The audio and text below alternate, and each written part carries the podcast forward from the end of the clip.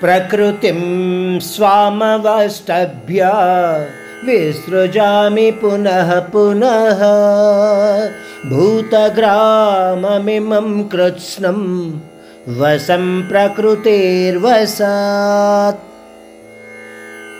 శ్రీకృష్ణుడు అంటున్నాడు ఈ ప్రకృతి అంటే అపర ప్రకృతి మొత్తము కూడా నా మీదనే ఆధారపడి ఉంది. పోతే సమస్త జీవరాశులు కూడా వాళ్ళ వాళ్ళ యొక్క కర్మల యొక్క ఫలానుసారంగా జన్మ మృత్యువులను పొందుతూ ఉంటారు. పరమాత్ముడు అంటున్నాడు కేవలము నేను వాటిని పర్యవేక్షిస్తూ ఉంటాను. అంతే.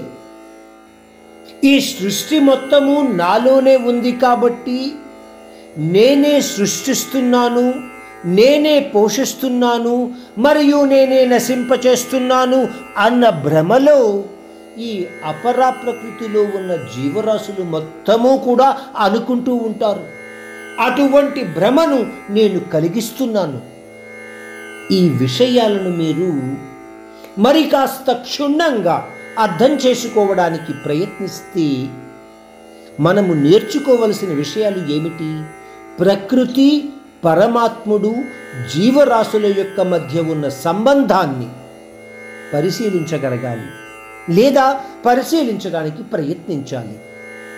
మొదటిగా మనము పరమాత్ముడు ప్రకృతి ఈ రెండింటి యొక్క బంధాన్ని లేదా సంబంధాన్ని తెలుసుకోవడానికి ప్రయత్నిద్దాము. పరమాత్ముడు ఈ ప్రకృతి యొక్క సూత్రధారుడు అయినప్పటికీ కూడా ప్రకృతి మొత్తము దానంతట అదే నడుస్తుంది. పరమాత్ముడు కేవలము ఏంటంటున్నాడు? పర్యవేక్షిస్తున్నాడు అని చెప్తున్నాడు మనకి. అంటే ప్రకృతికి పరమాత్ముడు ఇలా ప్రవర్తించాలి అని చెప్పటం లేదు. అంటే రోజు రోజు ఈ విధంగా నువ్వు ప్రవర్తించాలి అన్న నియమాన్ని పరమాత్ముడు ప్రకృతికి ఇవ్వటం లేదు. అందువలన ఆ పరమాత్ముడు విధించిన అంటే సృష్టి సమయంలో విధించిన నియమ విధానాల ద్వారా నడుస్తూ ఉంటుంది.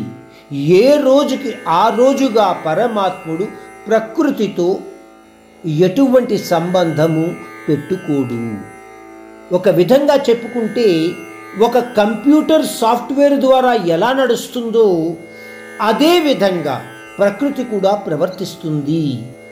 పోతే పరమాత్ముడి ద్వారా సృష్టింపబడ్డ ఈ అపరా ప్రకృతి యొక్క కంప్యూటర్లోకి వైరస్ వచ్చే అవకాశము లేదు అని మీరు గ్రహించగలగాలి.